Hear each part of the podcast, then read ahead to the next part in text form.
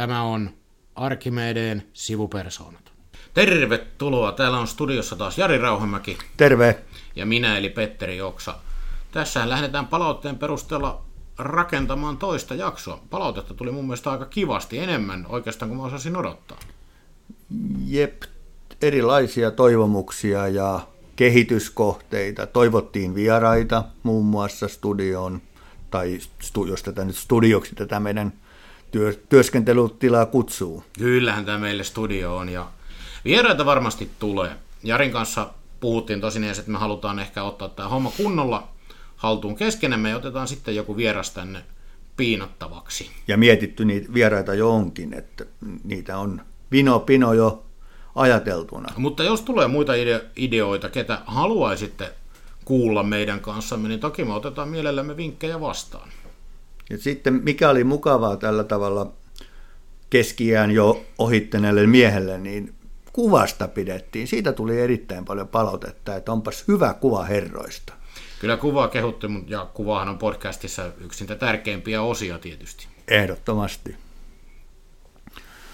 Ja sitten toivottiin myös sitä, että emme silittäisi vaan myötäkarvaan tätä meidän touhua, jos voi sanoa. Kyllä, toivottiin kriittistä asennoitumista ja sitä yritetään tarjoilla, katsotaan mihin pystytään. Ja sen takia ihan tämän tavallaan kriittisen asennoitumisen takia, niin ajattelin, että jos tänään puhuttaisiin siitä, että onko AY-liike veroparatiisi tai nauttiiko se muuten liikaa etuja, tällaisia privilegioita.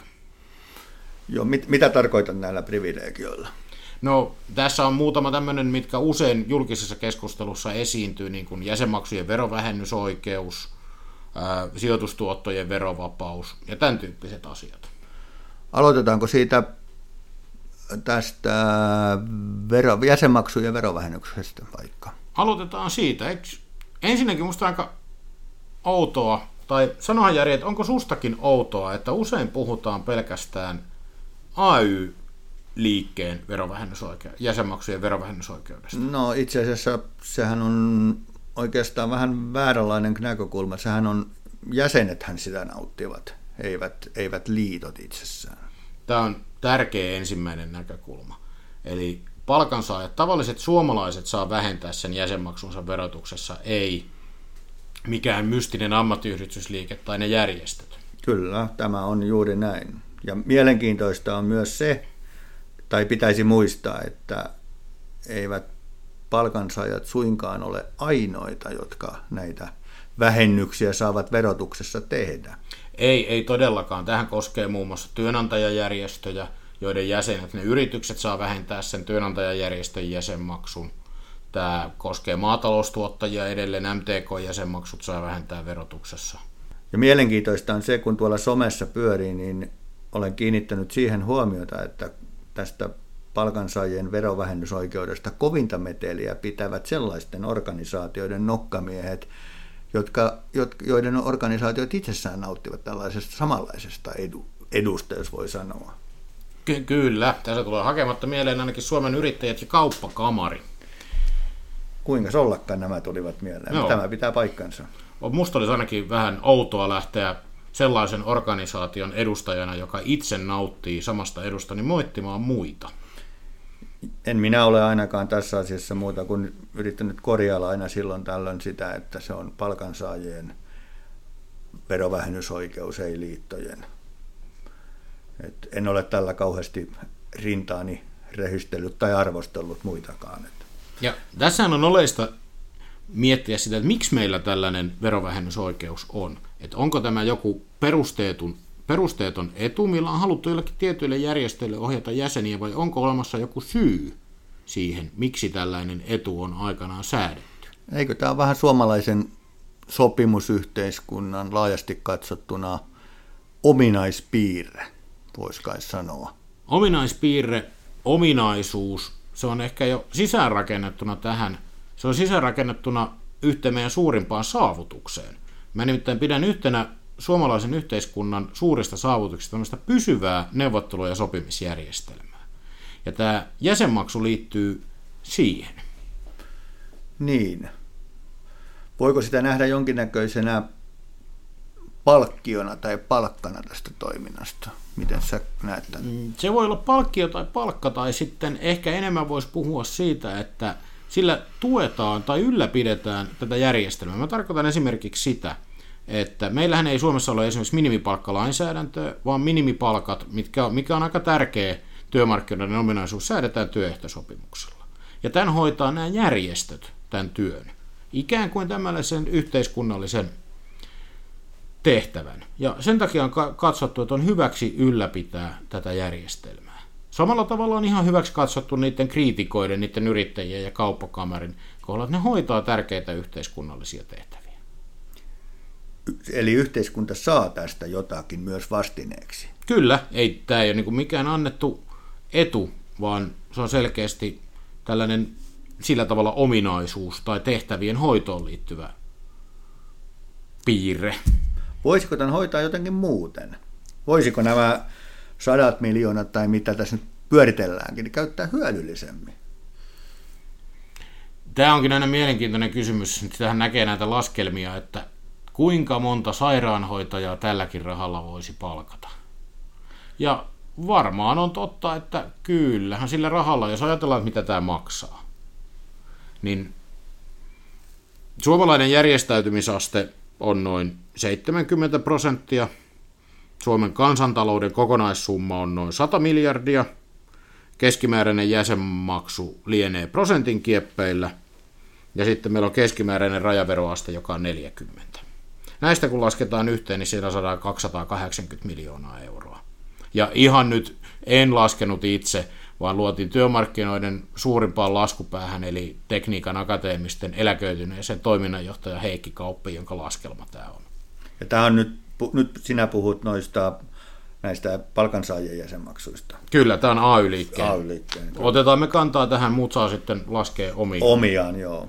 Joten tätä hyvä. kautta päästään 280 miljoonaa euroa. Onhan se paljon rahaa. Onko tässä kaikki sitten, että mitä sitten kun tullaan tähän, niin arvonlisäveroja, onko ne mukana tässä laskelmassa? Ne ei ole vielä mukana tässä, nyt puhutaan tästä pelkästään, pelkästään jäsenmaksusta, mutta jos ajatellaan, vaihtoehtohan olisi tietysti, että jäsenmaksut ei olisi verovähennyskelpoisia. Kyllähän niin voisi tehdä. Mikä sä luulet, että kun tätä väitetään, että tällä olisi dramaattinen vaikutus järjestäytymisasteeseen, sitähän monet myös toivovat, että se laskisi, niin uskokse siihen, että tämä on niin tärkeä asia yksittäiselle palkansaajalle, että hän tämän vähennys, vähennyskelpoisuuden takia pysyy liiton jäsenenä.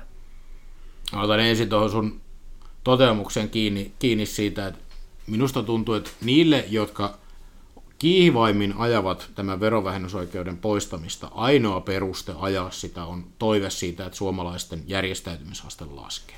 Niin, mutta mä uskoisin, että siihen ei kyllä t- tällä tavoitteella päästä. Mä en ole vielä tavannut yhtään ammattiliiton jäsentä, jonka peruste liittyä olisi se, että saan tuon verovähennyksen. Monelle siitä on varmasti hyötyä, ei sitä pidä kiistää, mutta ei se kenenkään syy liittyä ole. Ja voidaanhan se nähdä myös niin, että, että kun siitä kuukausipalkasta jää tätä kautta vähän enemmän käteen, niin kulutuksenhan sekin menee sitten.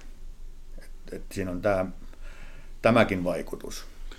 Menee sillä, kyllä se niin kuin tuetaan, sehän ikään kuin lisää sitten kansakunnan kulutusta. Ja sitten toki, että kun kerran on olemassa järjestelmä, niin yleensä järjestelmät maksaa jotain. Joo, ilmaisia ei ole. Ilmaisia lounaita ei hmm. ole, sanotaan, tämän kulunut sanonta. No mikä olisi tämän järjestelmän vaihtoehto? Tuo on hyvä kysymys. Rupesin nimittäin tämä keskustelu vähän kuulostaa siltä, että meillä olisi ihan sama, onko tätä olemassa vai ei. Ja näinhän se asia ei ole. Muista voitaisiin vähän katsoa vielä tuonne, niin kuin mitä muissa järjestöissä tapahtuu. Meillä on esimerkiksi tuo urheilu- ja liikuntapuoli, joka sekin mun mielestä tekee merkittävää yhteiskunnallista työtä. Mutta niiden jäsenmaksujahan ei voi vähentää verotuksessa. Mutta sielläpä on sitten erinäköisiä kuntien ja valtion tukia siihen yhteis, ö, yhteiskunnallisesti merkittävään työhön. En nyt esitä, että tuota vaihtoehto olisi valtion tuki, vaan haluan tuoda esiin sen, että niistä tehtävistä maksetaan joka tapauksessa.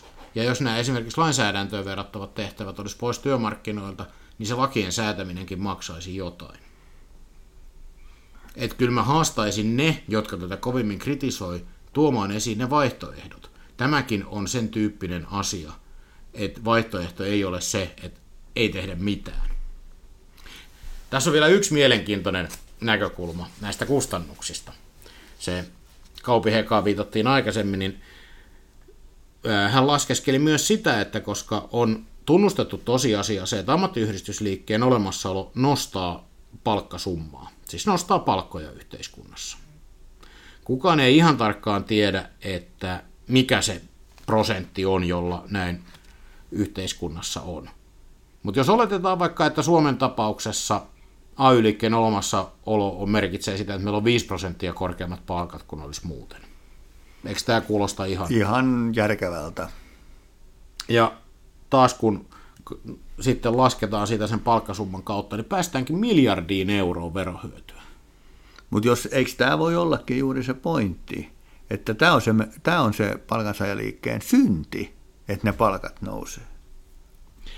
Niin, joidenkin mielestä se voi olla, olla, olla sitten liian iso synti, mutta toisaalta jos meillä ei olisi sen verran korkeampia palkkoja, niin voisi miettiä, minkälainen olisi suomalainen elintaso niillä pienemmillä palkoilla. Ei olisi Suomi sen näköinen yhteiskunta kuin se on nyt.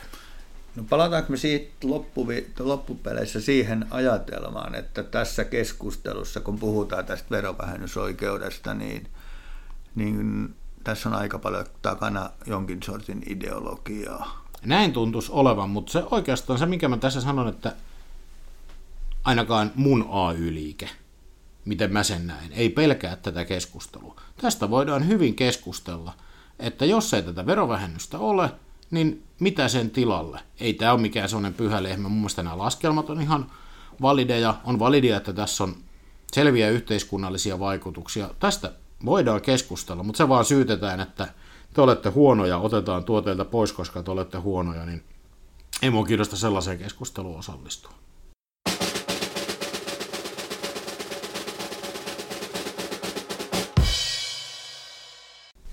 Sitten meillähän on lisää. Meillähän on vielä pahempia parjauksia. ay on tehnyt sellaisenkin suuren synnin, että se on hoitanut sen jäsenten jäsenmaksuvaroja hyvin. Eikö se ole kamalaa? Onhan se hirveetä. Onhan se kamala, että raha poikii.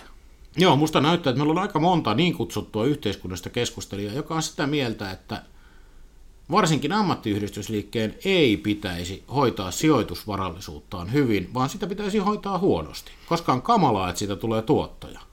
Mutta onhan meillä takavuosilta sellaisiakin esimerkkejä, kun, kun on sitä omaisuutta hoidettu huonosti eri, eri puolilla ja sitten nauruaa ja pilkkaahan siitä seuraa, jos, jos omaisuutta huonosti hoitaa. Niin, eli kun hoidat hyvin, niin sua haukutaan ja jos hoidat huonosti, niin sit sua pilkataan. Onnellista, on, onnelli, onnellista hommaa tämä meidän bisnes. Se on. Sitähän tämä on.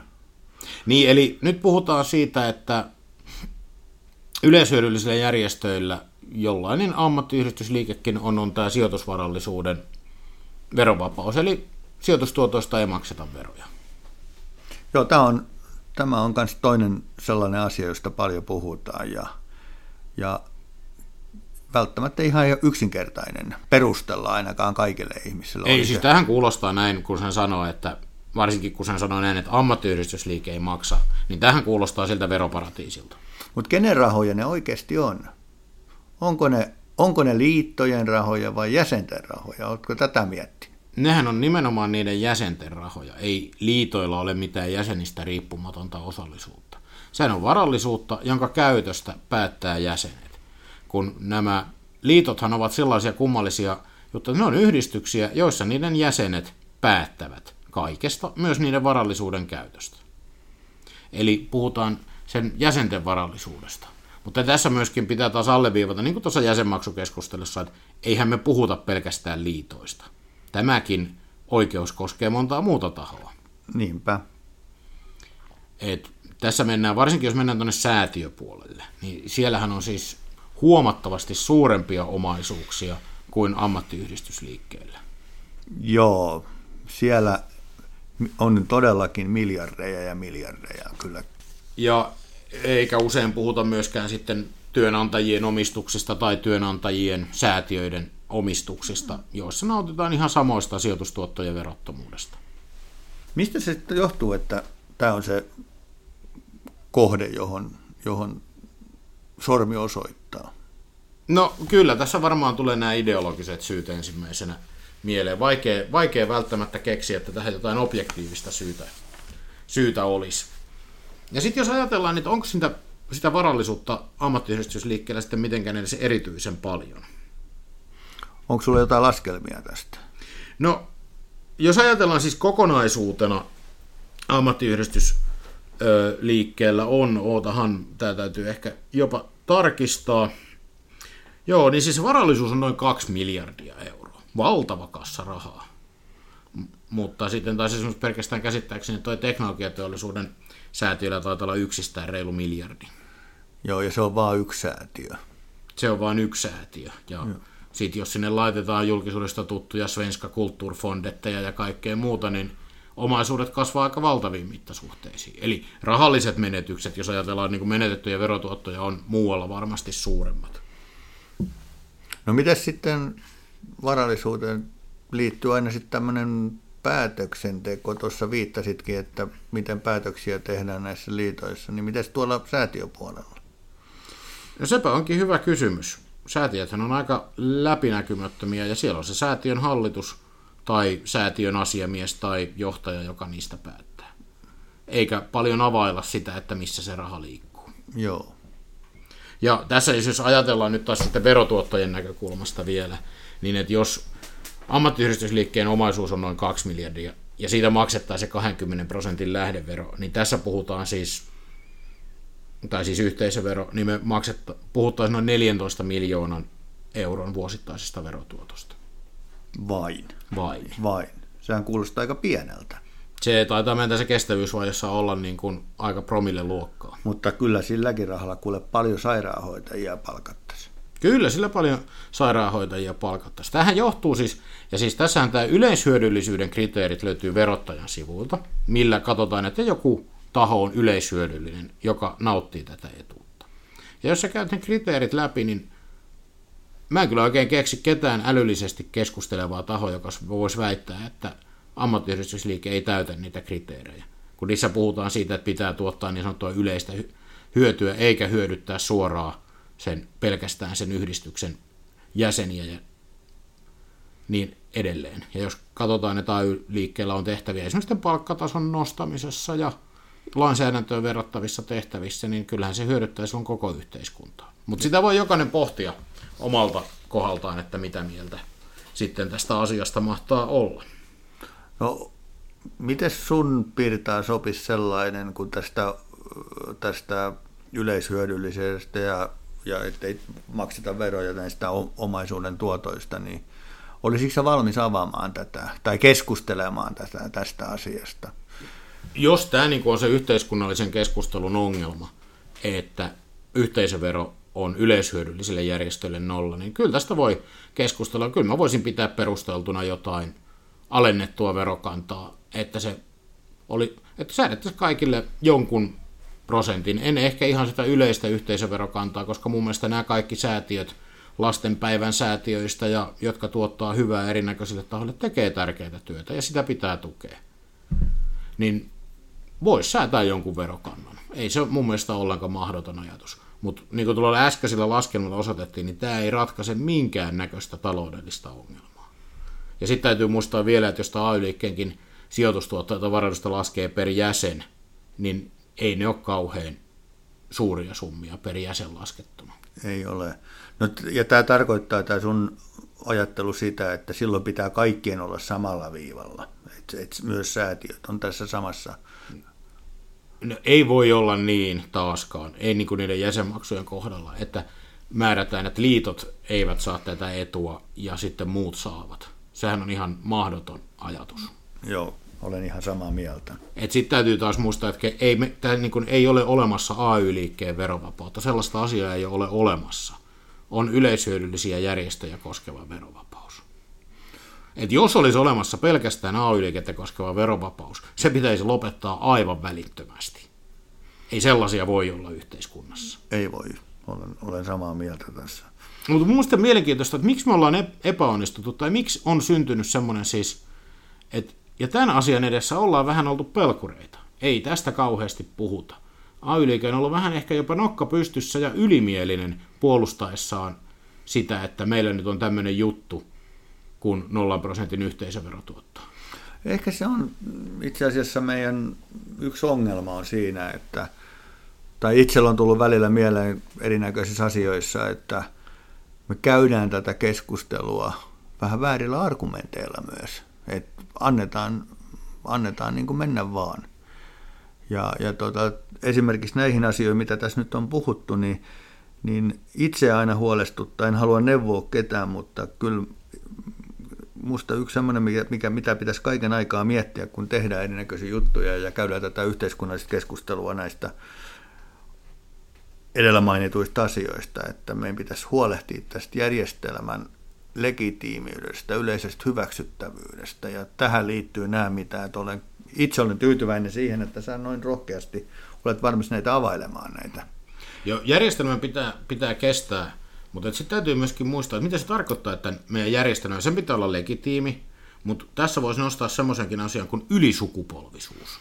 Et tässähän se, että tätä varallisuutta on, niin sillä säätiössä kuin ammattiyhdistysliikkeessä, niin eihän se kohdistu tämän päivän ihmisiin, vaan sillä varmistetaan, että meillä on tätä järjestelmää myös huomennakin. Asioita voidaan hoidetaan myös tulevassa Suomessa – ja hoidetaan myös sitä tulevaa työelämää. Tällähän varmistetaan jatkuvuutta.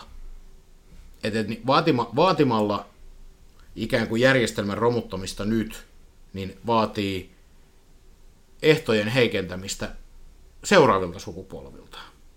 Itse asiassa sä osuit nyt sellaisen mulle tärkeäseen asiaan. Sähän tiedät, että mä oon, mä oon maalaistalon poika. Kyllä. Tiedätkö mitä maalaistalon, mikä on semmoinen ylisukupolvinen juttu siellä on, mitä sanotaan. Kerro.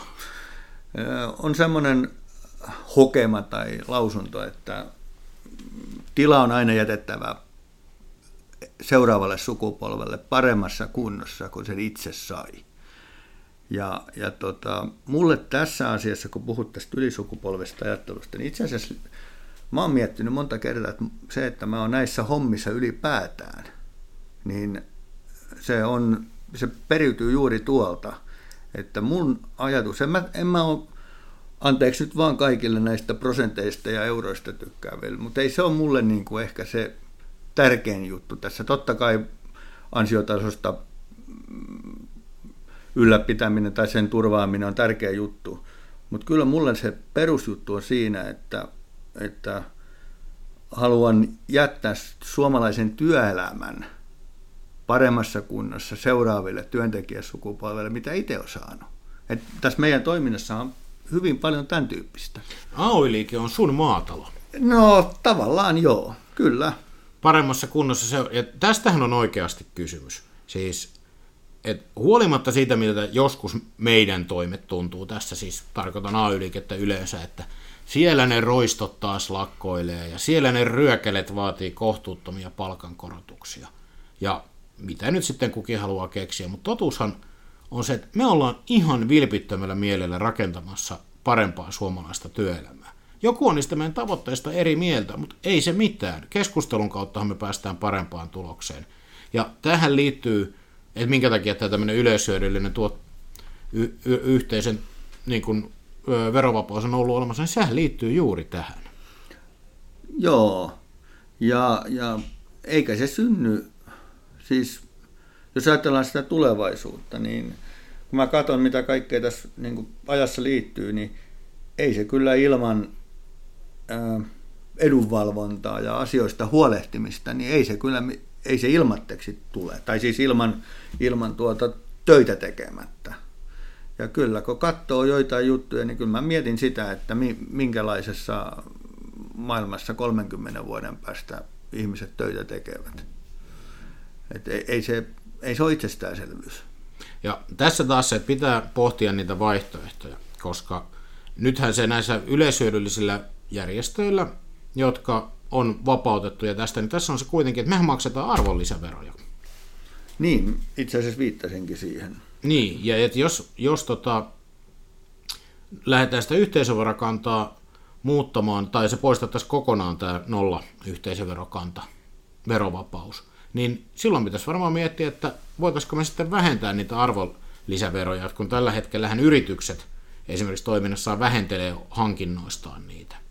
Tässä on taas niitä laskelmia olemassa, että jos laskee oman liiton kautta, kun tietää kuinka paljon suurin piirtein arvonlisäverollisia palveluja ostetaan, ja mehän ostetaan niitä aika paljon, seminaaripalveluja, koulutuspalveluja, Minulle tuttu lehti. Lehti ja niin edespäin, niin siitä saadaan semmoinen, että, että suurin piirtein varmaan kaikki liitot ostaa noin 150 miljoonaa eurolla vuodessa arvonlisäverollisia ostoja. Niin jos sitä käyttää alvikantaa 24, niin 36 miljoonaa euroa vuodessa tulee siitä veroja. Eli siis enemmän kuin on se mainittu niin veromenetys siitä yhteisöveroa. Niin pelkästään meidän liiton kohdalla. Ei, kun siis tässä oli niin kuin kaikki, kaikki, kaikki okay. mutta tähän pätee niin kuin tavallaan sitten alaspäin laskien jokaiseen liittoon. Joo. Vähän riippuen tietysti sitä sijoitusvarallisuudesta niin kuin kokonaisuudessa. Ää, eli tämä, jos vedetään tätä pikkasen yhteen, niin tämähän on tavallaan tämmöinen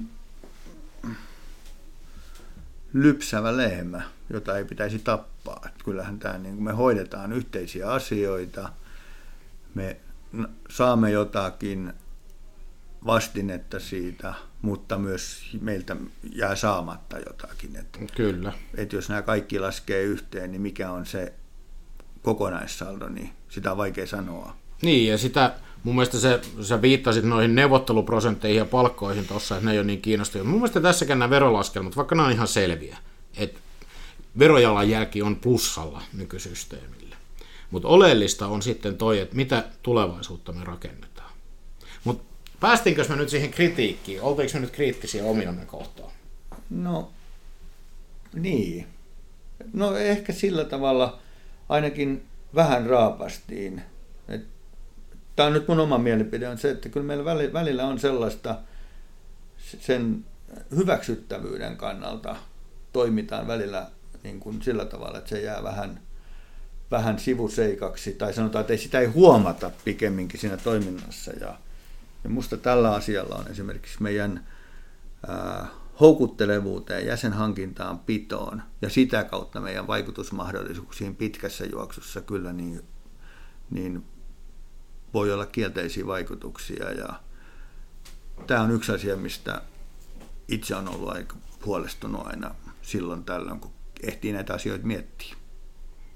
Tästä olen ihan samaa mieltä, että minusta se suurin kritiikki menee nyt meitä kohtaan siinä, että me ollaan isossa kuvassa pelätty tätä keskustelua, oltu vähän strutseja, jotka painaa pään pinnan alla ja toivoo, että se paha, tämä paha juttu menisi ohi, eikä olla avoimesti puhuttu itse asiasta. Kyllä.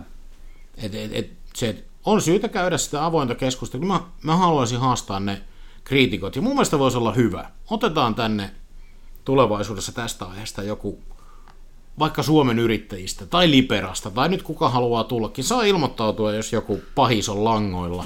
Niin, niin tota, kyllä me voidaan keskustella tästä nimenomaan sitä näkökulmasta, että mitä tilalle. Joo, ehdottomasti. Siis eihän keskustelemallahan asiat selviää. Ei, ei, ei ne selviä tuolla somessa känäämällä. Et, et siinä mielessä, jos joku on langoilla, niin voisi keskustella kyllä näistä asioista ehdottomasti. Kielikuvat muuten elää tosi pitkään, mekin puhutaan tässä langoista, vaikka lankoja on lähinnä USB-johdot.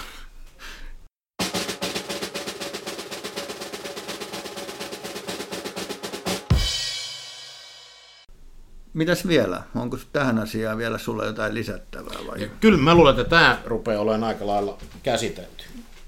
Mitäs seuraavaksi? Tässä, tässä tätä tehdessä niin puhutaan niistä asioista, mistä viimeksi puhuttiin, eli tästä laista. Mikä on sun veikkaus? Miten tässä käypi? Mä edelleen todella toivon, että viisaus voittaa itsepäisyyden mutta mä pelkään pahinta. Tällä hetkellä kyllä näyttää siltä, että lujaa ajetaan seinään. Se on valitettavaa. Mutta ei siinä, katsotaan.